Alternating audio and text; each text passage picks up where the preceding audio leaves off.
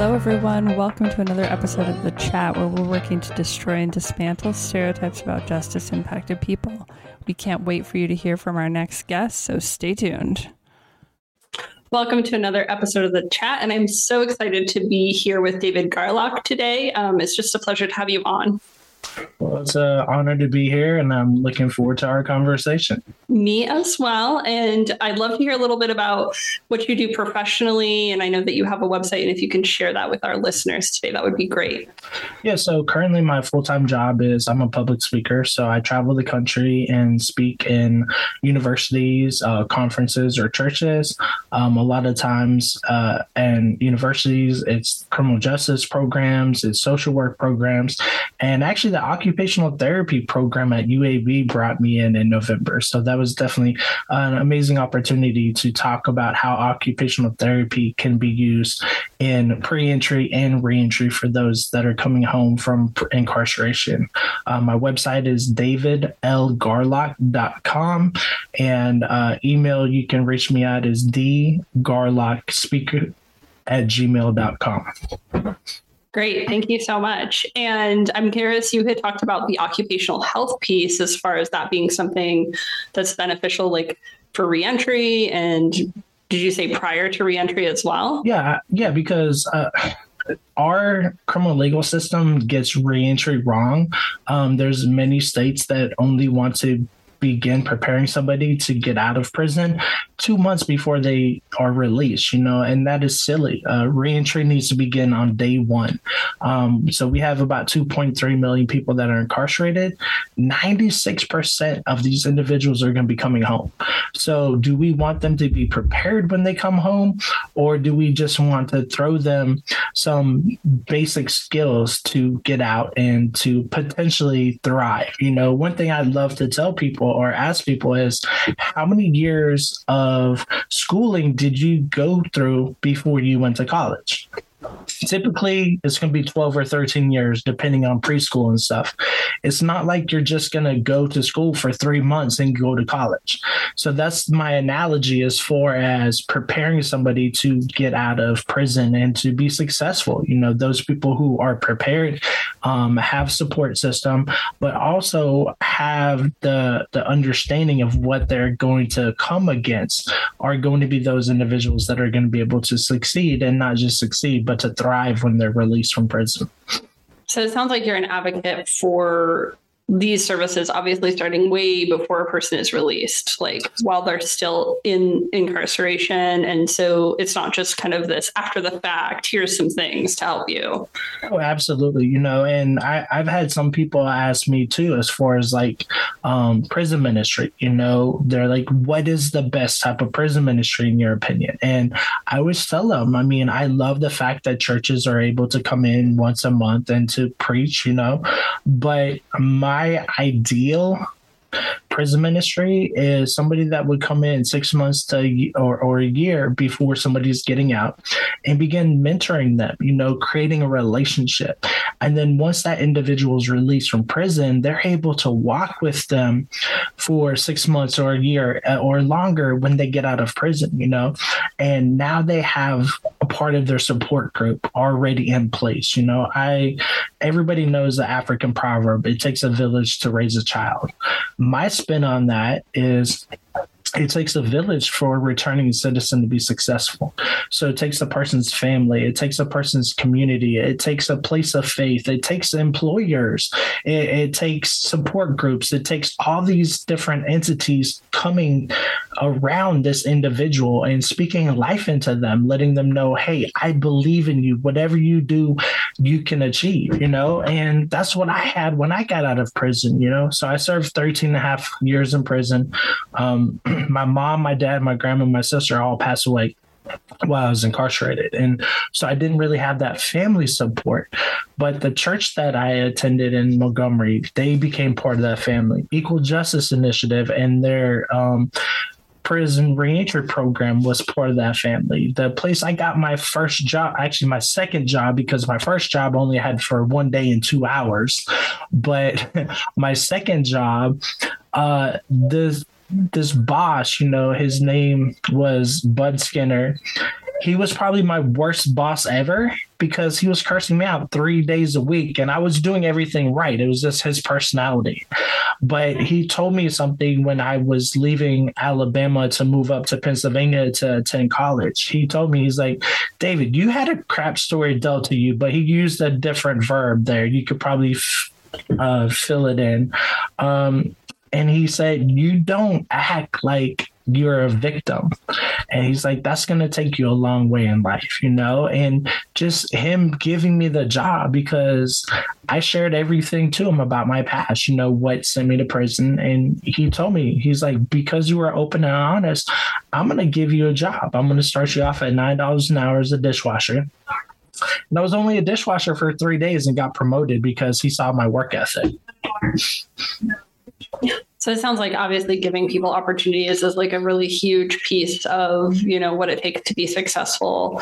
Um, and I would say like that's probably true for folks that haven't been incarcerated too, right? As far as you know, if you've lost parents in your support network, which some folks have, having those kind of like wrap around people that are going to give you a job, people that are going to be there for you. You said like for a longer duration other than just, you know, a few months, but for several months. Um, and so that's what I'm hearing is very important. And I would agree with you there. Um, I know you said you do public speaking, and I know that you have done it here in the United States. And it sounds like you had mentioned earlier when we were talking that you'd be open to opportunities that were outside of the United States as well. Is that correct? Oh, absolutely. So I was blessed with opportunity to get a pardon from Alabama last year, which is like winning the 1.9 billion dollar Powerball, and so um, it's so wonderful, you know, not having any more of the parole restrictions over me. And I was actually supposed to be going to Italy in 2020 on a vacation,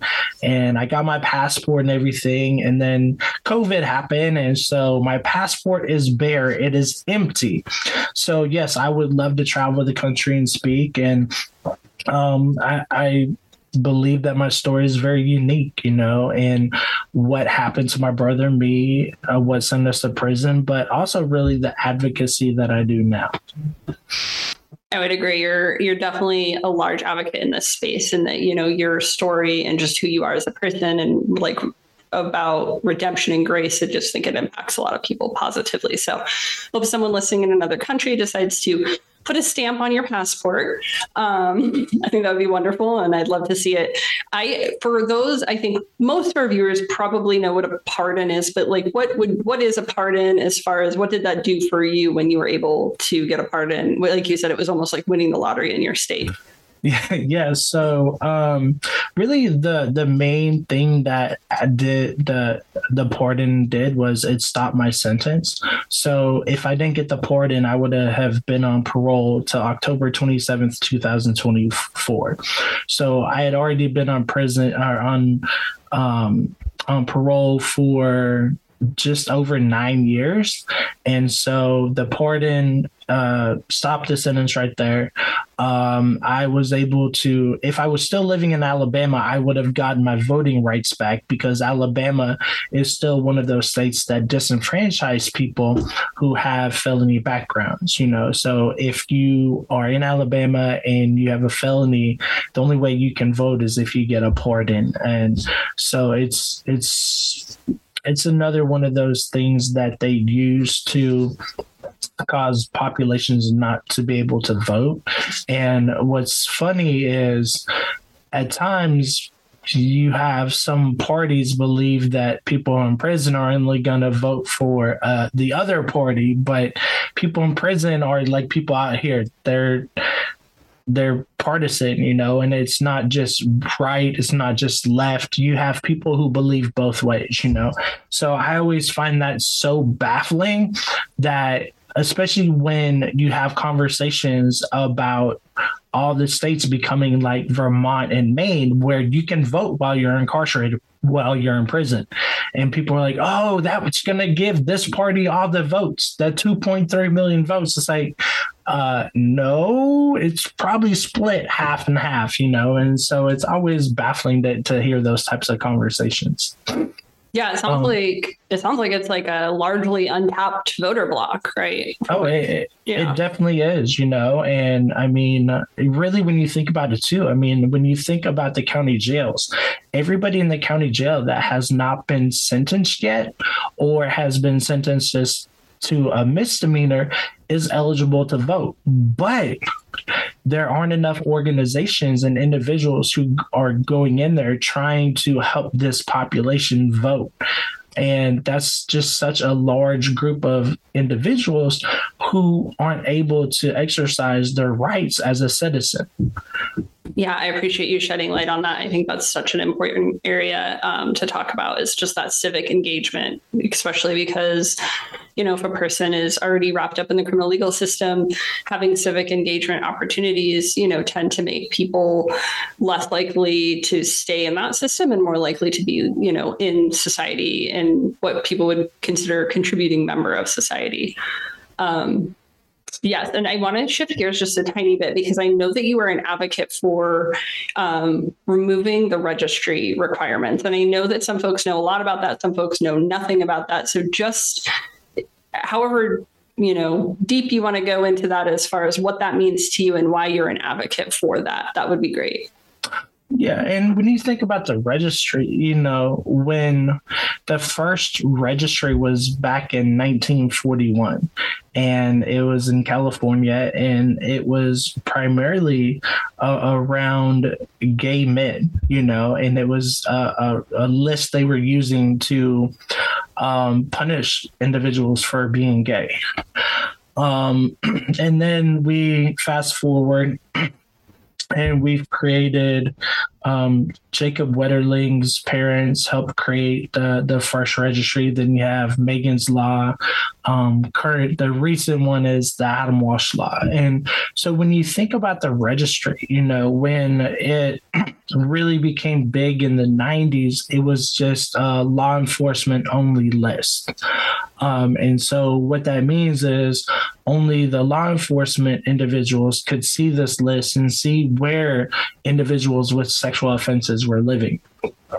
And then society wanted this, these lists to be public, you know, and so now you can go in any state and type in the registry, sexual offense registry, or Megan's Law, and you can pull up a, a, list of everybody in that state and typically where they live, where they're working, and different things like that, you know. And it's uh, this list, you know, does quite a few things. You know, one, it limits where people can live, you know. So now you're taking some of that Maslow Maslow's hierarchy of needs and not allowing people to uh, have a place to live. I mean, just think about Florida and just the the different uh, I, I call them like lepers, leper colonies that are created because of these individuals on the registry, and they can't find housing because Florida has some of the harshest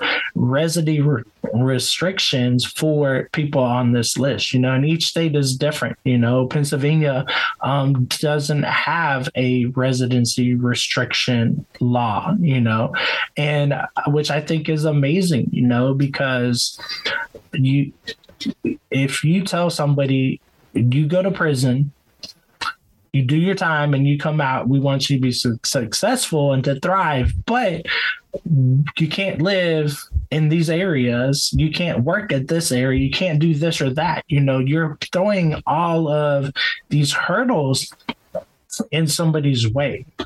Um, then families are definitely impacted by this, you know, because if somebody's on the registry, they can no longer go see their son play sports. They can no longer go pick up their child from school.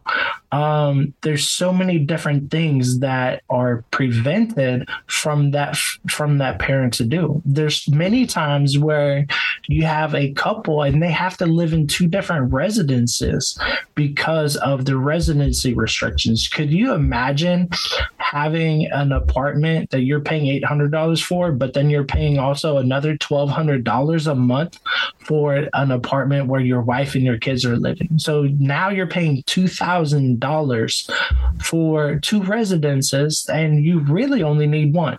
So there's so many things as far as that that prevent people from being able to just succeed and thrive. And when you think about the registry, when you think about sexual offenses, you know, um, I hate the term sex offender. You know, I don't use it unless I'm talking about it in a way like this. You know, I always talk about and use the term somebody that's been convicted of a sexual offense or somebody that's committed a sexual offense. Um, there's some people who like the term registrant, you know, because they're forced to register. So this is a term that some individuals use as humanizing but also making the, the the point that this is something we have to do. We do not want to be on the registry but this is what we're being forced to do. Um, and then with that you know there's a lot of um, counseling that people have to go through. Um, in these counselings they have to do a polygraph. So their polygraphs are inadmissible in court as far as finding somebody guilty. But when you deal with somebody that's on the registry, if somebody on the registry fails a polygraph, they can be sent back to prison because of that polygraph. And it's so baffling. It's like it's inadmissible in court, but it's admissible when you're dealing with this population, you know? And it, it's just, there, there's so many things that are so frustrating about the laws and just the the thoughts around this population, you know, and um, there's a lot of people who advocate for people who've committed sexual offenses who are on the register of family members. You know, I am really an unlikely advocate, you know, because my brother and I, we took the life of the person who had been sexually and physically abusing us for years and went to prison for it. But I believe about I believe in grace. I believe in mercy. I believe in forgiveness. Uh, when I graduated college, I uh, was able to get a job as a program director of a Christian reentry home called New Person Ministries, and our foundational verse was Second Corinthians 5 17 that says, Therefore, if any man be in Christ, he's a new creature. Behold, all things have passed away, all things have become new. And that's how I looked at these men. I didn't look at them as the offense that they committed, but as the man who was sitting before me. I think that's a really powerful testament, especially since um, like one because of your faith and like also because of just your own personal experience um, with abuse and still thinking that the registry is not a best mechanism for accountability. And i and, and i think you and i know how many people the registry scoops up like that you know just it's such a wide wide range of folks that people don't really have that understanding of how many people are truly on these different types of registries i still could hear the opposition as you were explaining saying well people people deserve this you know because that's really what we hear. I mean what what strong messages would you have to say to the opposition that's saying you know this is this actually keeps us safer? Like this registry is here because we don't want people living next to us because those people are unsafe. Well i would say that if we're looking at safety um, we have to just look at the data. Um, 95% of sexual offenses that are happening are happening by people who have never been arrested and gone to prison or who are on the registry. Um, the rates that this population, people have committed uh, sexual offense, are going to reoffend and commit another sexual offense is 1.5 to 5.5 percent. They have the lowest rates of recidivism out of anybody. Um, Pennsylvania, um, the Pennsylvania Department of Corrections just put out their 2020 reentry report, and on one of the pages, they have it in bold that says uh, nonviolent property crime individuals have the highest recidivism rate and people who've committed a sexual offense have the lowest. And so, if the Department of Corrections is brave enough to put that out in their report and have it in bold for people to to really see that's something that we have to look at we have to look at this data you know um, what our society does and what the media does is it takes one story. Why do we have all of the registries names after one person? Megan's Law, Adam Walsh Law. It's one story that they're using to get this hysteria around and say this is what happens all the time. It's like no, I mean the the, the same thing happened with Willie Horton. You know, it was a situation a program that had a 99.2% success rate and you had Willie Horton commit the horrible offenses that he did and the program was done away with because of one person. And so we have to get away from this fear mongering. You know, that is what the media uses to push bills like this to say that this population is never going to change. When I graduated college, I never thought that I would be doing this work. When I applied to New Person Ministries, it just said Christian Reentry Home looking for a program director. I'm like, cool, let's do this. And then after I applied, I talked to the executive director. I shared my story with him. He's like, Oh, so this is the population we work with. Can you work with them? I was like, Absolutely. Because of my faith, you know, and what we have to do is we have to get past what somebody has done, you know. Everybody's like, do the crime, do the time, you know. They've done the crime, they they committed the crime, they did the time, but now you're adding more time with this registry. You're it's a civil institution that can actually uh, give criminal charges, which is something that's so baffling. It's like they all of the um all of the the legislatures try to say that the registry is not punitive it's not punishment and that's how they try to keep it going on, you know, but there's so many different cases around the country that's like, okay, if this isn't punitive, how can you send somebody back to prison? How can they have all these things? How can you put somebody on the registry who went to prison when the registry didn't even exist? It's like, wait. And so when we think about safety, you know, it's not a, list isn't going to keep somebody safe. What we need to do is we need to take that money that we're wasting on this registry and we need to put it towards education. We need to put it towards real prevention. I mean, if somebody if my neighbor is giving my son all of these gifts and I know nothing about it that's going to be red flags, you know. But I'm going to let my son know if anything like this happens, let daddy know because that is not supposed to be happening. So it's really about educating the kids, it's educating those, uh, it's educating parents, it's educating teachers, it's educating pastors, anybody who is in a position of authority in these people's life. So they know that they can come to us and share this because this whole thought, uh, another thing that is blown out of proportion is stranger danger. You know, a lot of people think that that is where a lot of your sexual offenses are happening. 5%. 95% of sexual offenses happen by somebody who the individual knows, you know. And when you think about the registry too, it's like this huge umbrella. I mean, typically when somebody hear the term sex offender, they're thinking of a, a 40 to 60 year old man who molested a child. And that's not always the case, you know. There's we have about a million people on the registry right now. 200,000 of those individuals went on the registry before they were 18 years old. These were children that we put on the registry. In states like Florida, they're going to be on the registry for the rest of their life. Wow. Well, thank you for sharing all of that and being such a strong advocate in this space because I definitely know there are not enough advocates that are, you know, talking about this. And and bringing all of those facts and information to light. So I appreciate I appreciate you for doing that. I know before we go, I definitely want to get some just some tips for our viewers from you on what are kind of the best leadership kind of encouragement tips that you would drop for people that are both inside and outside. They may be the same, they may be different. We do have viewers that are both inside and outside, and they do get a lot of encouragement from listening to people's stories and the work that you're doing. So anything that you could just leave as far as some, you know, encouraging encouraging tips for folks that are listening would be great.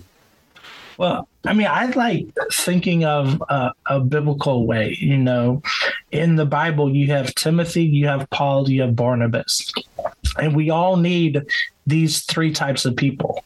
So Paul is the mentor. Paul is the person that mentored Timothy. You know, he took him underneath his wing and became his spiritual father. You know, so we all need mentors. We need people that we can look up to, that we can reach out to, that we can have conversations to, that and that we can lead like, you know. Um John Maxwell, you know, talks about in his 21 irrefutable it 21 irrefutable laws of leadership that there's one of the laws this law of the lid. And so as high as the leader is that's as high as the people underneath him can go you know? And so we need to find those leaders who have a high lid you know? We don't want somebody who doesn't have great leadership skills to follow and to mold ourselves after then we all need Timothy's. You know, we need people that we are mentoring. Um, so I always look at it like this. You know, people poured into me. Now I get to pour into other people, and then after I pour into them, I have more room to get more poured into me.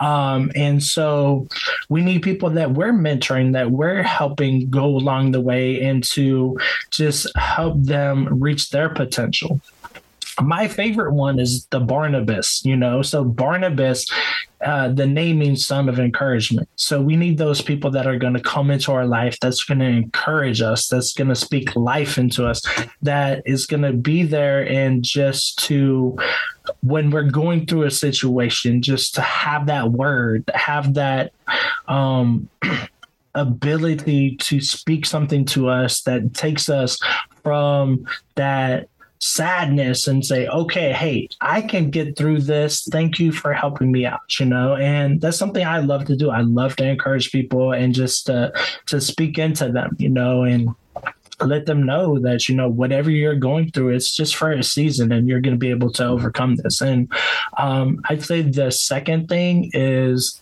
affirmations are so important. You know, um, in one of the behavior modification programs I was in in prison, we actually had this one class called Positive Mental Attitude.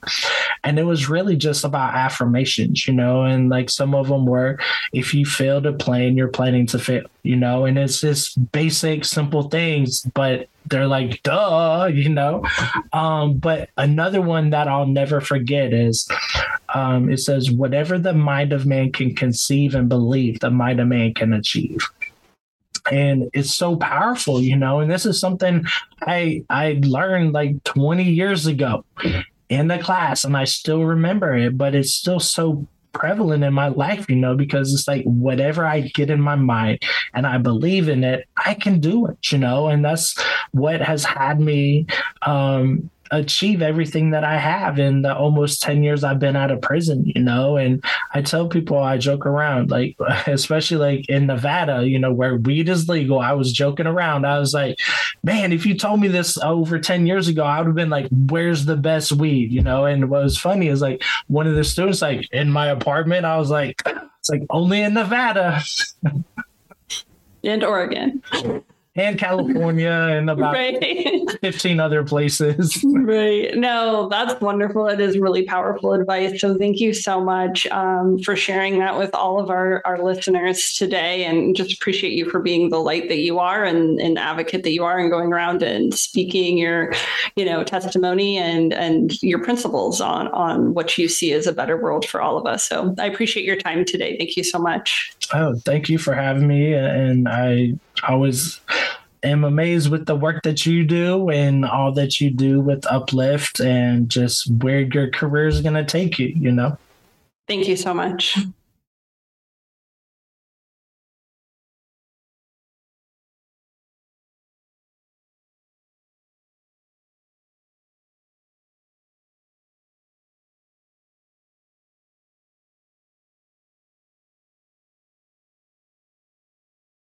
Thank you for being with us for another episode of The Chat. We appreciate all of our listeners, viewers, and supporters.